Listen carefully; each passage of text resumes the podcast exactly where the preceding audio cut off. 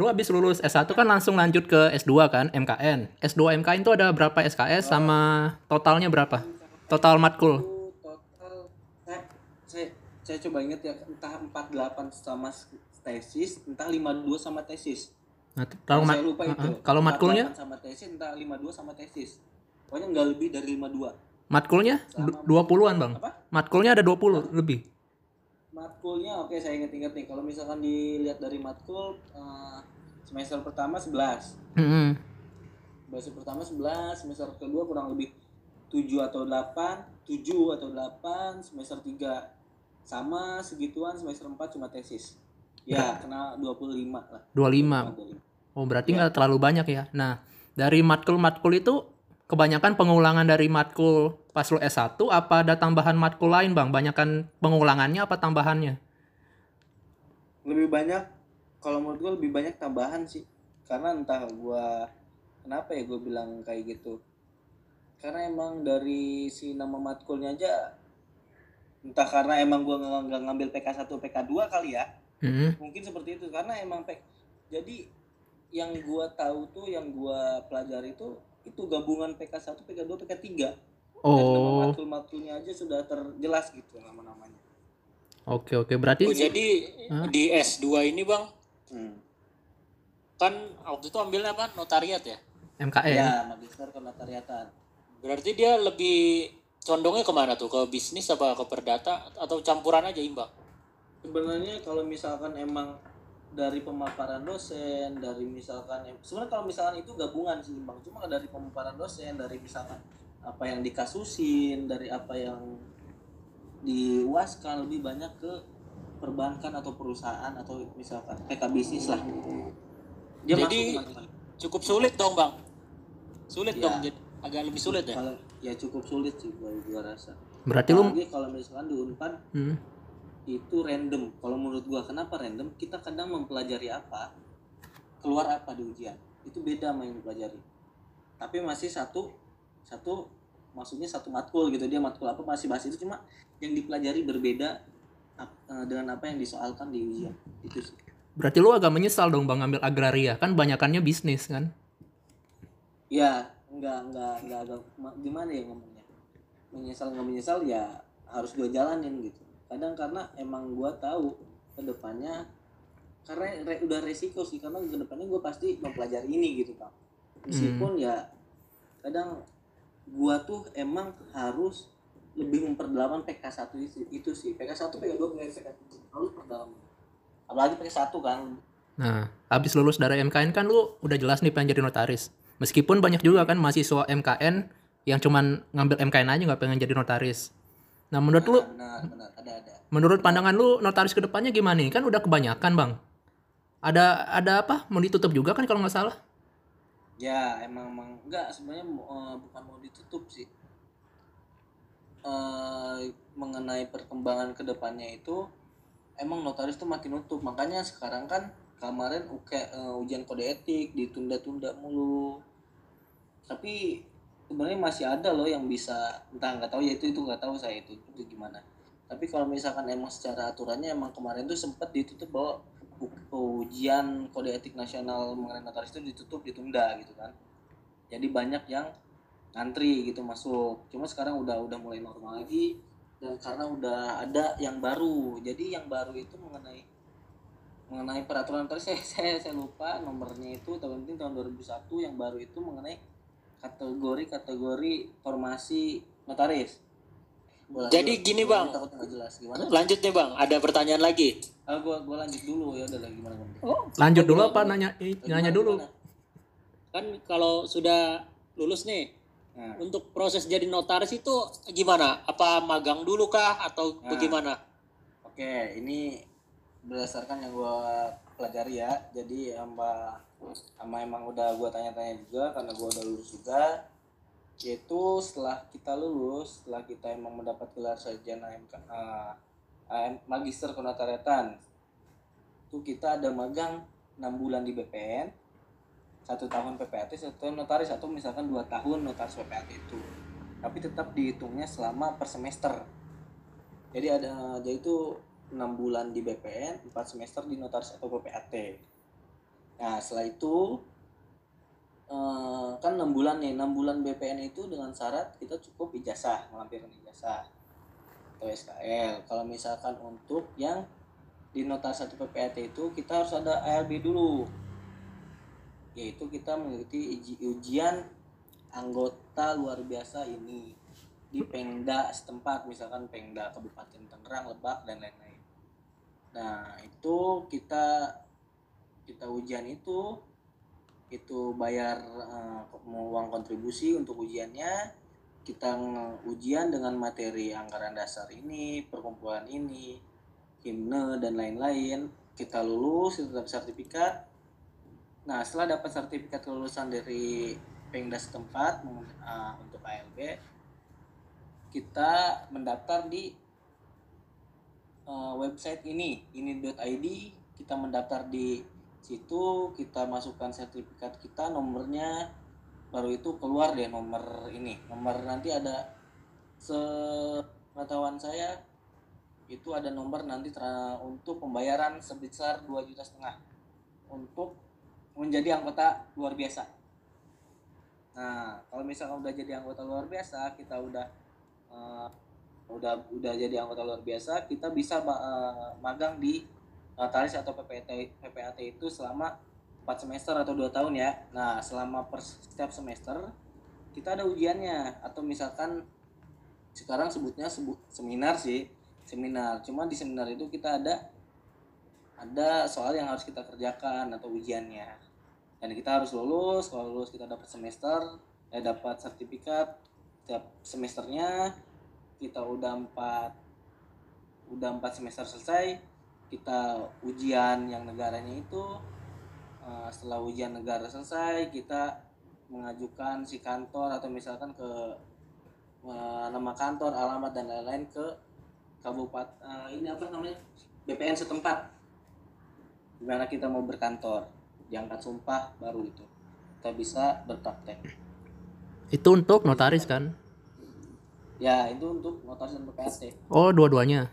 Dulu kan kepisah kan? Sendiri-sendiri? notaris Kemenkumham untuk PPAT BPN Kalau untuk batas usianya Bang minimal untuk jadi notaris atau PPAT? Nah, kalau PPAT 21 tahun, kalau notaris 27 tahun. Nah, gua, gua lupa tadi. Sorry, sorry. Untuk lu ingetin. Untuk PPAT di BPN setempat, untuk notaris di Kemenkumham. Oh jadi ujian yang tadi lu lewatin itu langsung untuk notaris dan PPAT ya bang? Yang jadi kan eh, ada ujian kalau misalkan notaris PPAT tuh Oh, jadi ujian yang terakhir ya, yang UKN itu yang itu ada dua, beda sih. Iya. Karena kan notaris sama PPAT beda jabatan, beda perkumpulan. Ada Hmm. ujian kode etik notaris itu yang ini untuk untuk notaris. Ada ujian juga ujian PPAT nasional juga biasanya satu tahun sekali. Beda, ada beda jadi ada dua kali ujian. Oh, berarti nggak nggak satu ujian langsung dua lulus kan? Harus satu-satu Ya, juga. enggak. Hmm. Beda-beda. Makanya kan kadang-kadang kalau lihat di kota-kota ada yang PPAT doang, ada yang notaris dulu. Nggak bisa langsung pelang dua-duanya. Nah, gue dulu pernah baca nih bang peraturan yang katanya satu notaris tuh untuk satu wilayah itu masih ada. Ya, itu masih ada. Dan untuk ke depannya, untuk ke depannya bahwa notaris kan kalau notaris wilayah provinsi. Hmm. Nah, sekarang untuk ke depannya itu notaris bakal mengikuti ini ini sebenarnya udah ada undang-undangnya cuma belum di ini belum di apa sih namanya karena belum ada peraturan lanjutannya belum di pelak- belum ada pelaksanaannya kan jadi belum belum bisa belum dilaksanakan jadi masih nanti ke depannya itu bakal mengikuti wilayah P- jabatan PPAT dia yaitu satu kabupaten atau kota Terus menurut lu prospek ke depannya nih buat orang-orang yang pengen jadi notaris apakah masih apa masih bagus? Udah prosesnya panjang. Terus ada peraturan yang satu notaris satu wilayah. Menurut pandangan lu gimana nih? kalau menurut pandangan gua kalau lu emang bener-bener emang pengen jadi karena emang maksudnya lu mau jadi notaris bukan lu karena duitnya doang ya kita nggak bisa memungkiri kalau misalkan emang kita buka jasa untuk mengejar itu tapi ada hal lain juga yaitu kita untuk mengabdi dan lain-lain jadi untuk ke depannya masih banyak karena emang sebenarnya notaris itu masih numpuk di kota besar atau di Pulau Jawa. Masih banyak di sebaran di luar sana yang emang masih sedikit lah. Kecuali di salah satu pulau misalkan di Medan. Mm-mm. dan sekarang udah kategorinya A. Kayak misalkan di Sulawesi di Makassar mungkin itu. Tapi sisanya masih di sana masih pelosok sana masih banyak itu. Cuma beberapa dong yang masih banyak kebuka formasinya Oh berarti kalau mau jadi notaris harus siap-siap juga ya tinggal di daerah-daerah pelosok. ya kalau misalkan emang formasi di pulau karena emang formasi Pulau Jawa katanya udah hampir full Kalau lu rencana di mana bang? Nah, gini Bang, mengenai penempatannya tuh Bang. Berdasarkan apa tuh ditempatkan di sini? Nah, Apakah berdasarkan itu- tempat tinggal? itu berdasarkan itu berdasarkan pusat ke wilayah jadi nanti kan ada pengurus pusat itu nanti dia eh, kita bisa bilang rapat mungkin sama wilayah rapat ini kan ini kan berbicara notaris ya berarti berbicara tentang ini ikatan notaris Indonesia. Jadi nanti pusat mereka eh, ibaratnya rap gue nggak tahu lah rapat tapi yang gue tahu rapat ya rapat sama si wilayah ini wilayah pengda wilayah pengwil pengwil namanya pengwil. Nah, nah itu ditentuin lah mereka yang menentukan bagaimana apakah emang di kabupaten itu masih bisa buka formasi. Kalau misalkan nih di SK-nya itu di Kabupaten Lebak cuma 300 dan itu full 300 ya itu kita nggak bisa kita harus lempar dulu ke lain sampai terbuka dulu kalau misalkan sampai kita bukan mendoakan ya atau ada notaris yang meninggal notaris yang pindah wilayah atau misalkan si wilayahnya ini buka formasi tambahan yang dari 300 jadi 350 kayak gitu kita baru bisa. Kalau lu udah ada rencana bang mau ke mana? Atau udah tahu mau ke mana? insya Allah lebak lebak sih Lebak karena masih ini ya masih lowong ya. ya ya masih lowong. Karena dia hanya di sebelah masih di kota besarnya ini. Lebak tuh ibu kotanya kan Rangkas Bitung dia masih di situ aja tempatnya.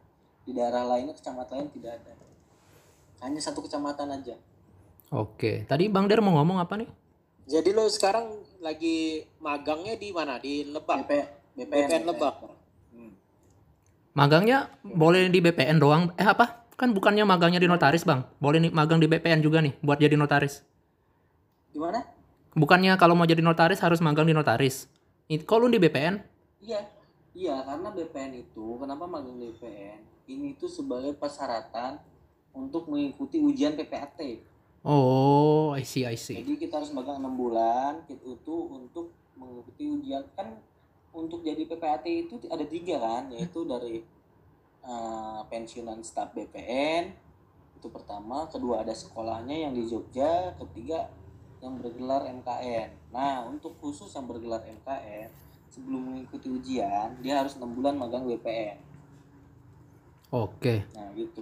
Nah, ini ada yang menarik nih bang. Itu nanti dipakai untuk ujian PPAT. Kan banyak nih. Jadi lo Apa? jadi PPAT dulu ya Bang ya?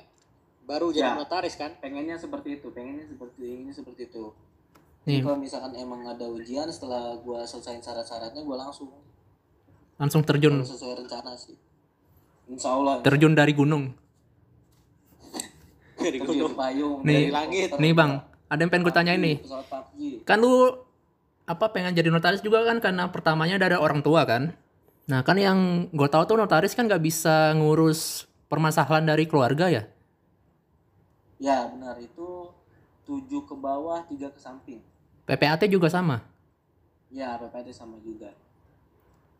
Kalau untuk masalah biaya bang, ke notaris tuh biayanya udah ditetapin sebelumnya apa per, pe- apa berdasarkan notarisnya Ada. sendiri aja?